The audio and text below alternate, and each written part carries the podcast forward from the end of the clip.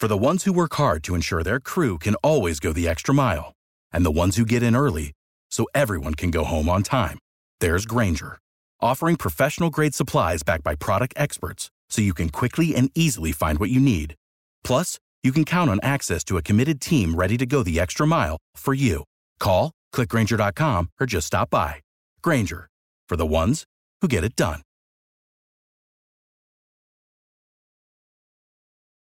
Passion, drive, and patience. The formula for winning championships is also what keeps your ride or die alive. eBay Motors has everything you need to maintain your vehicle and level it up to peak performance superchargers, roof racks, exhaust kits, LED headlights, and more. Whether you're into speed, power, or style, eBay Motors has you covered. With over 122 million parts for your number one ride or die, you'll always find exactly what you're looking for. And with eBay Guaranteed Fit, your part is guaranteed to fit your ride every time or your money back. Because with eBay Motors, you're burning rubber, not cash.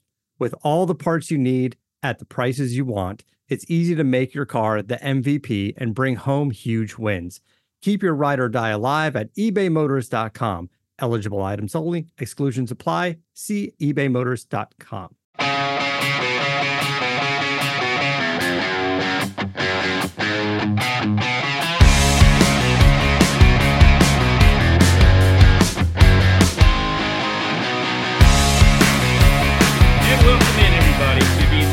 edition of Bleav in Titans podcast. We have a uh, we have a lot to talk about for uh, for it being mid May, and by we I mean former Titans cornerback Denard Walker, who of course also played for the Broncos, the Vikings, and the Raiders in a distinguished NFL career. Longtime Titans beat reporter and currently at All Titans at SI.com, John Glennon. And I am David Boclair, also at All Titans at SI.com. You can find our work there at uh, SI.com slash NFL slash Titans. And uh, and let's get right to it. Uh, Ryan Tannehill last week had one of the more interesting, I think, press conferences of of his tenure as Titans quarterback. Made some headlines in in kind of good and bad ways. We'll start with the with the fact that he talked about uh, going to some dark places, I guess, and and really taking the playoff loss to Cincinnati very hard, and and he needed some needed to use some therapy to to help him sort of get past it and and move forward to this season. And I'll start with you, Denard. You were you know you were on the Titans in 2000 when you guys went 13 and three, had the best record in the NFL um, lost to Baltimore in your first playoff game. Uh, uh, the year before, of course, you were on the Super Bowl team, lost in a dramatic Super Bowl to the Rams. Either one of those games particularly hard for you to deal with, and and and if so, what you know, what did you have to do to get through it? Well, not until you just brought it up, David. I was actually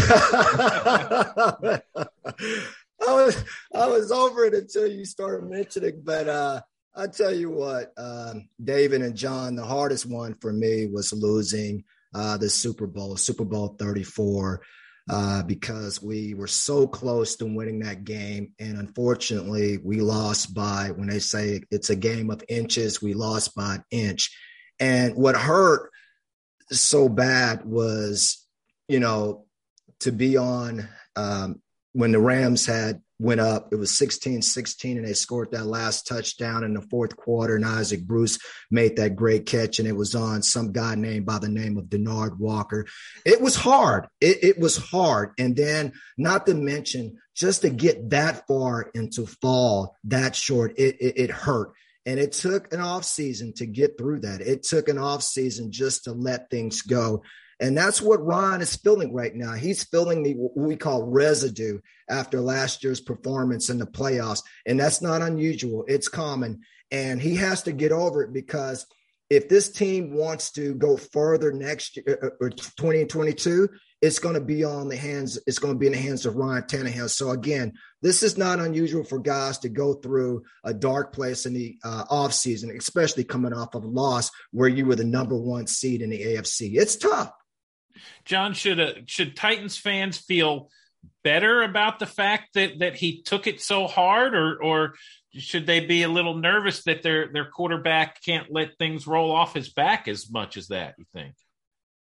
Personally, I, I like it. I think Titans fans should like it as well. That that Ryan Tannehill cares. You know, he is not a guy. You know, he's at a you know a a lengthy uh, career here. You know, I guess one option is to say, oh well, you know, uh, this kind of thing happens. We'll we'll get him next year, sort of deal. Uh, that that was not the case for Ryan Tannehill. He clearly, uh, you know, deeply cared about the loss, about his performance, um, and and I, as as a you know, as a, a, a Titans fan, I think I would appreciate that uh, in in the quarterback. Number two, I like the way that he addressed it. You know that that he said he not only relied on on his on his circle and, and his support group, but as, as you mentioned, David, that you know he he went to therapy, he dealt with some of these issues because he was in such a dark place for for such a long time. Um, you know, and and third, I, I, like it from from that standpoint as well. The fact that he revealed uh, all this as well. You know, there's been so much talk. Uh, you know, I think especially in recent years about trying to get over the stigma of, of mental health and and so forth, and and you know, uh, trying to do more than just uh, you know tough things out when you when you need some help.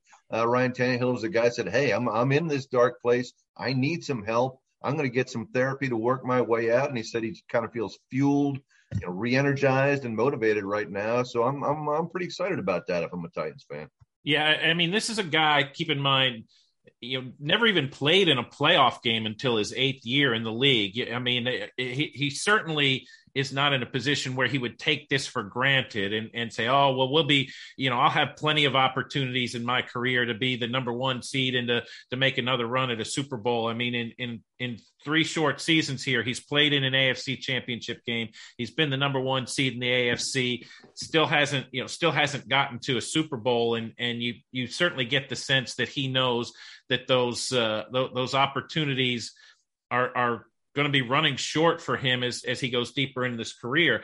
And those opportunities are probably going to be cut short a little bit by the fact that the Titans drafted Malik Willis in the third round, and uh, and Tannehill made big headlines last week with his uh, with his comment that he doesn't consider it his job to mentor Malik Willis. And uh, uh we'll go back to you, Denard.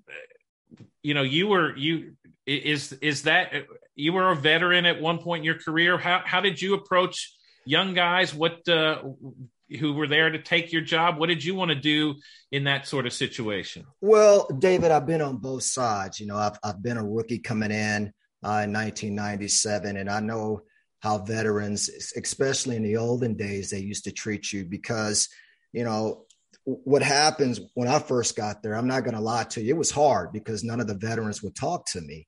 Uh, they knew I was a high draft pick coming in third round, 75th pick. And I love Steve Jackson and I love Darryll Lewis, but they had, you know, no words of encouragement because they knew why I was there. You know, I was there to to play. They didn't bring me in there just to uh, you know, work on my suntan.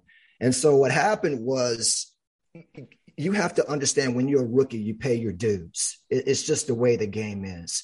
And when you were and then so when i became a veteran i realized you know how it felt to be treated like an outsider. It wasn't easy. So what i would do when a young guy when they drafted a young guy let's say Dainon Sidney in 1998 or donald mitchell uh, we end up bringing in in 1999 you know, if guys ask me a question, I was always very proactive. I was transparent and like, listen, this is what you have to do. I was always willing to take a guy aside because I don't think that you get anywhere with kind of creating a barrier between, you know, a young guy and an old guy. I think it's good to be a mentor, but you don't have to be a mentor, David, by, you know, trying to point every little flaw out and, and I love what Mike Tomlin said. You know, he said, listen, it's not necessary for Ryan because it's not in his job description to be a mentor. He's not getting paid to mentor Malik Willis. He is getting paid to go out there and to be productive. And, and like I said before, it, the mentoring ship for, let's say, Malik Willis, and I don't want to keep harping, it's going to come from offensive coordinator Todd Downing. Those are the those are the the coaches, Pat O'Hara. Those are the two individuals you're going to spend the most time with. Not Ryan Tannehill. Ryan's going to be just like you. He's going to be trying to absorbing as much information as he can as he can, and he's going to try his hardest to go out there to be the best that he can be. This is not unusual. I mean, look look down in Green Bay. Go back years ago. I remember playing in Green Bay. We knew that there was one player that stood out in Green Bay. That was Brett Favre. They end up drafting a young rookie out of California with this long, beautiful hair by the name of Aaron Rodgers. Brett Favre wasn't happy about the situation. You forwarded 15, 16 years later. What did Green Bay go out and do? They drafted a young man by the name of Jordan Love. Aaron Rodgers wasn't happy about the situation. But you know what? It ends up galvanizing that veteran because he knows sometimes, hey, this young guy's on my tail, so I better get it going. But I don't think this is going. It's not Ryan Tannehill's responsibility to mentor Malik Willis.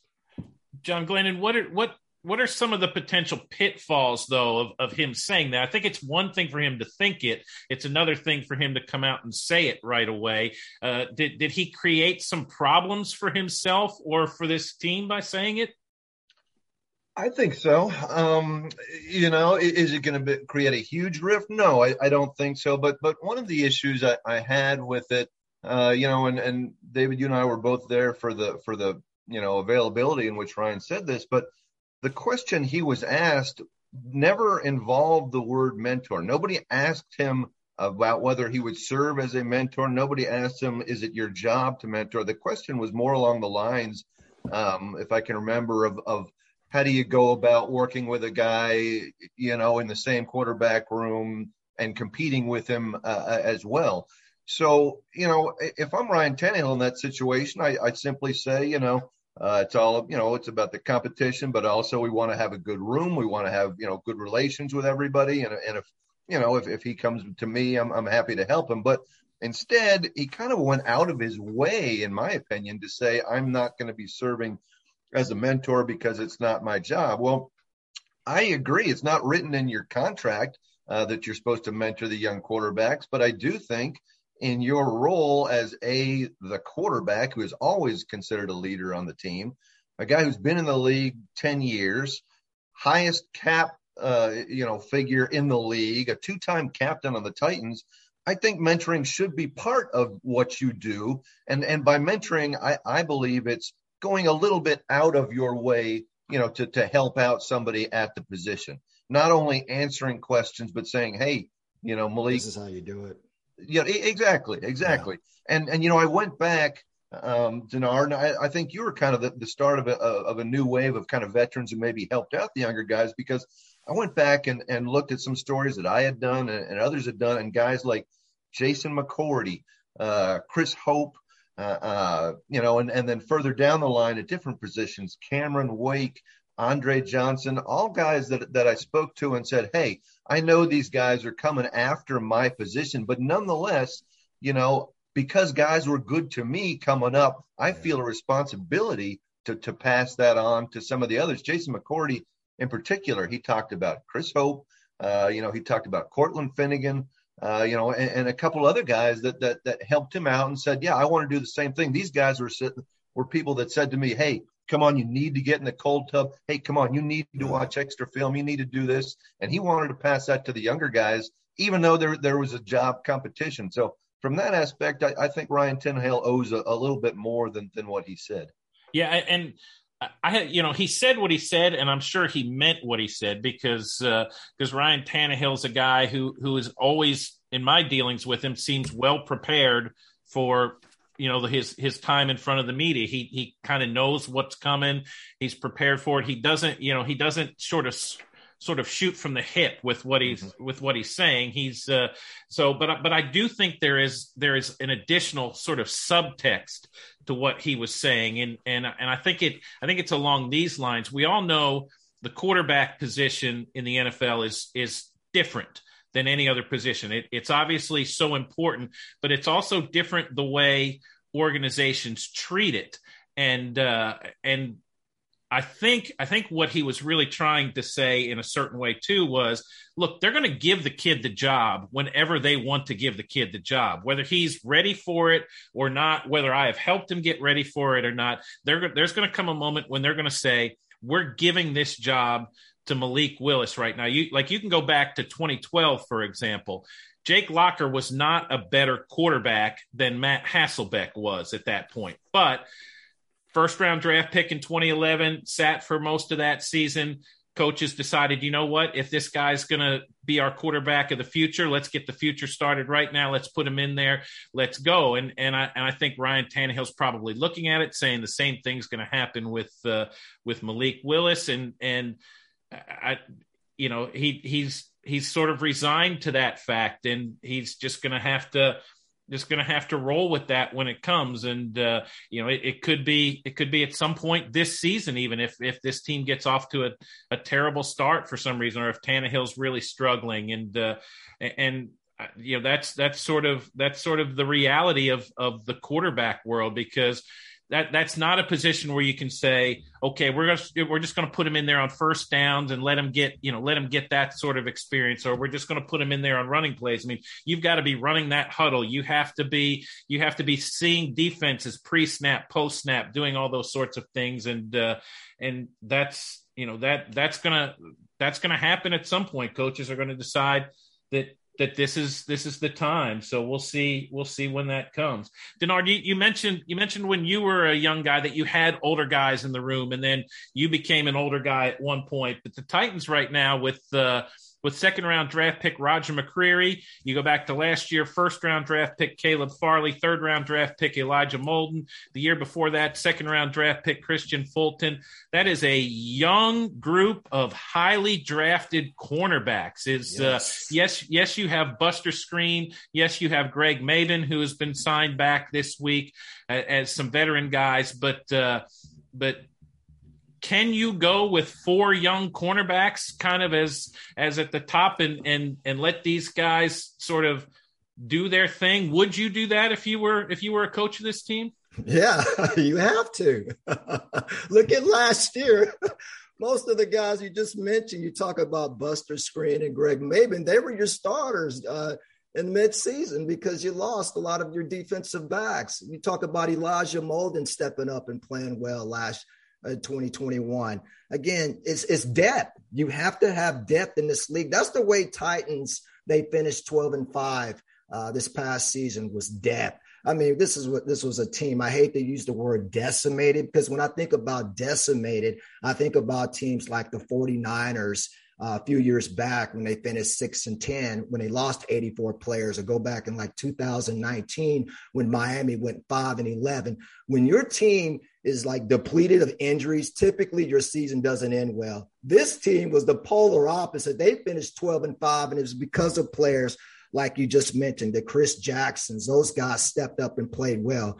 So now what you add in the secondary this year, you add youth and you add, you have two studs at the corner so once again, I think, and then you add Roger McCreary, who most people say, hey, he's first round potential. So once again, that just strong. It makes your defense so much stronger because we know that everything is predicated up in the front in your trenches. You got the best trenches in the league. That front four that they have, I'm talking about the Big Jeffrey. You talk about Usan Harrell, um, DeMeco, all those guys, Nico, uh, Landry, those guys the way that they play, and if they play uh, this way next year, watch out. This defense could be the number one defense statistically in the NFL. So once again, I love it.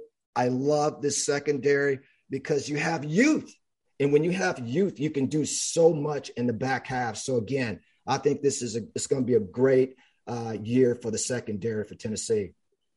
John, do do you think there's a? Uh, I mean, the cornerback position is it is it young guys have you know they're they're fresher? Are they fresher mentally? They haven't been beat up. They're they're they're they play a little more i don't want to say they gamble but a, but a little more fearless. What what do you think what do you think this group can be particularly those four young guys as as a quartet there all kinds of potential. You know, certainly when you get as many highly drafted corners in as short a time as the Titans have, you know, there, there's certainly potential for for quite a core going forward for for a number of years.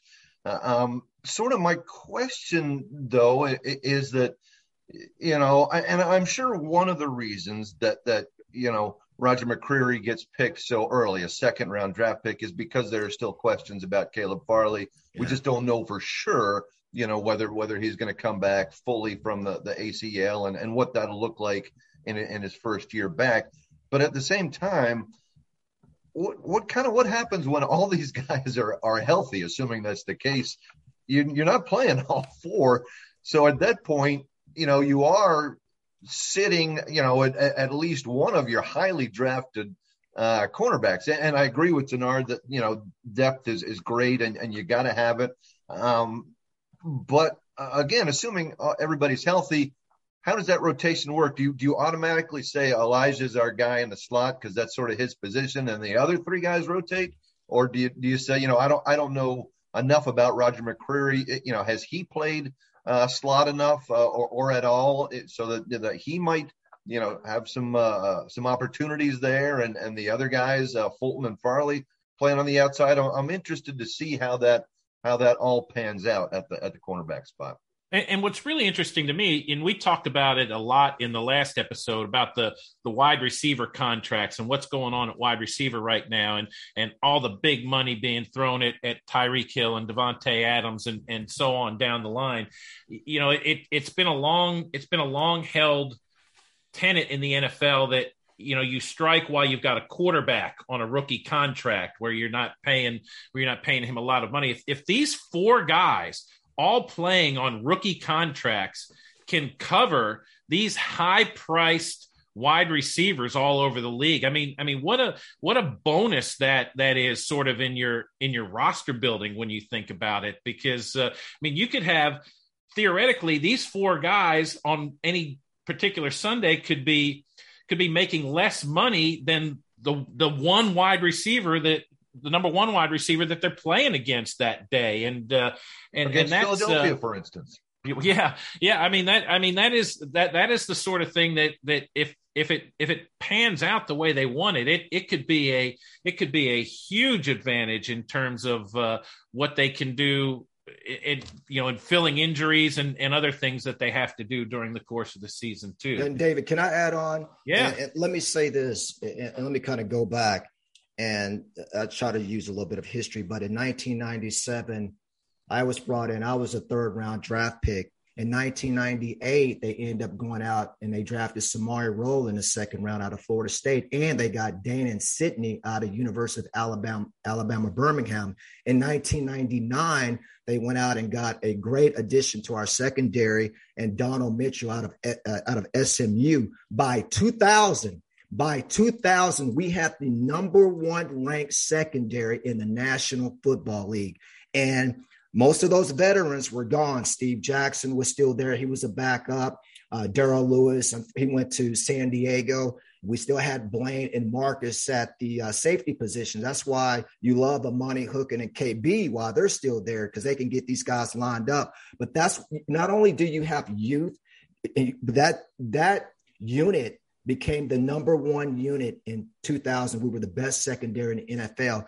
I see a lot of similarities with these four. You think about it, Roger McCreary. You don't know what you're going to get out of a rookie your first year. Sometimes rookies struggle. It takes time to get used to the playbook. There's going to be a lot of different things that's going to be thrown at him, but you know that you have your two studs. You got Kristian, you got Caleb. You get your second round pick in 2020. You got your first round pick. We don't know if he's going to come back from ACL. We'll know that probably uh, somewhere in the beginning of the season. But once again, you add depth because if Caleb's not ready to grow, go, you know that you still got what Roger McCreary. But not only that, is let me ask you: Is Chris Jackson still on the uh, roster? Chris so we haven't even talked about Chris Jackson, yeah. what he's bringing to the table, because he is the most underrated defensive back in the NFL. Every time, if you look at the last two years when he's been implementing that lineup, he's been consistent. And that's what you want from a secondary. You want consistency. And this young man, you talk about Tennessee, Buster Skrine,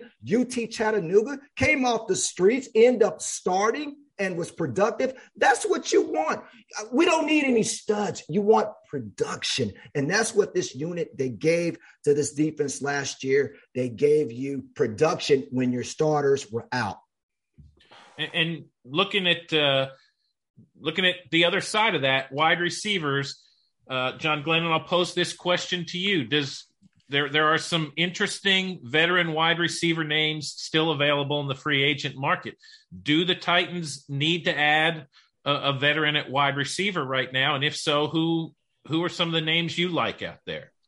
I kind of feel like they do. Now, I, I don't know if they can afford it. Uh, um, you know, certainly they can't. I don't think at this point until that Julio Jones salary, uh, you know, gives them about nine million dollars more of cap space in in June. Uh, but you know, you, you, look at the wide receiver core right now. Robert Woods coming off an ACL and has never played uh, for the Titans before.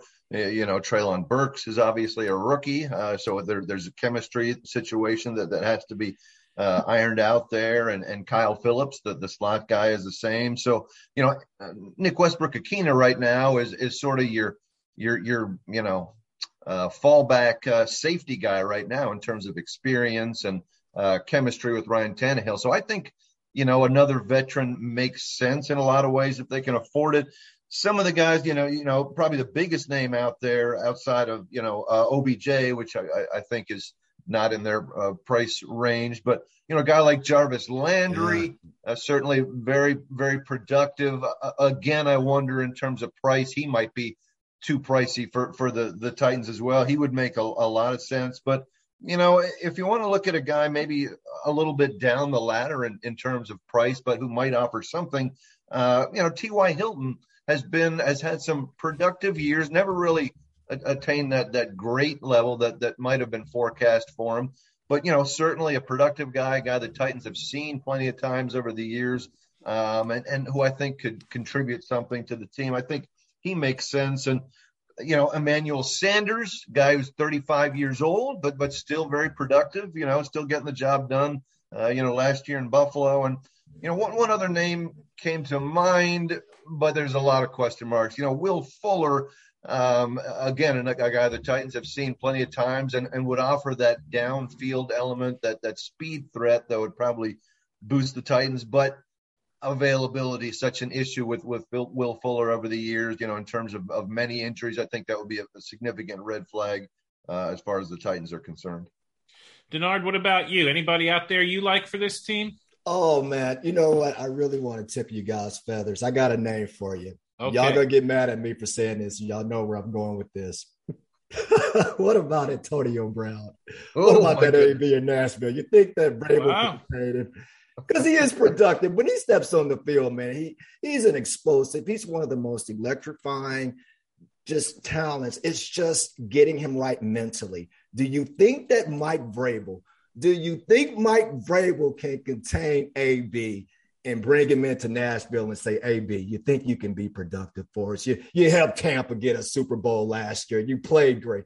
AB, what, what do you think, baby? What that, do you that is a fantastic. What do you think about question. AB? Yeah, I, I mean, Mike Vrabel's big thing is guys got to love football, right? I mean, eight, Antonio Brown has a lot going on, but I don't think anybody questions that he loves football and loves to play football. Uh, the little, rap little... thing is not working. It's not working. You know, he has a rap. Uh, he had a little concert. He got booed out. He's not. So he needs his day job. I'm, I'm thinking, would that be a good fit? I, it, just to sit down, talk with Mike Vrabel, talk just just get a chance to pick his brain and see what's going on because when you put him on the field I mean, he is a nightmare for defenders. I mean, he can do so much for this offense. It's just the off the field antics that has been hurting this guy. You under he's he's a first ballot Hall of Fame if he would just shut his mouth, and that's been the issue. And, and that's what I just I hate. And I just feel like if there's a coach that can contain him, put him in his place, and nobody's better than doing that than Mike Vrabel. Do you think, David? Do you think, John, this could be a fit? AB in Nashville. This is not Tampa. He's not in Florida. You know, he's not going to be in Pittsburgh. A quad market in Nashville, great place to live. I, I, just, I keep saying to myself, God, this guy could actually be a difference maker for an organization you know, talent wise, that there's obviously no doubt tr- tremendous production over the years and would, would offer you know, all kinds of, of good things to the Titans. You know, A, I don't know what he would be commanding salary these days. So of course that's that's an issue. As I said, you know, the Titans are are kind of cash strapped right now, uh, right up against the cap, and you know they'll they'll get some more in June. But boy, I don't I don't know. I, I think more than that, I I think the red flags might be waving a little bit too much um, uh, for for me as far as as AB. You. Um, you know, I because I, I, think one thing you you mentioned, Denard, in general, uh, I, I, agree with you that most of his issues have been off the field, but but the last issue was on the field. You know, we, we saw it come, oh, you know, come into play terrible. on the field uh, when you know there, there's some dispute of, of whether he was asked to go in, uh, you know, and play injured or, or you know, it's kind of unclear exactly what happened. But he said, "The heck with it." Uh, you know, not only the heck with it, but I'm taking off my shirt and I'm heading off the field doing jumping jacks. Oh so, my God, that was terrible. You know, it's, uh, it would talk about dark places as we did earlier with Ryan Tannehill. I, I, have to think that was a dark place for for Antonio Brown as well.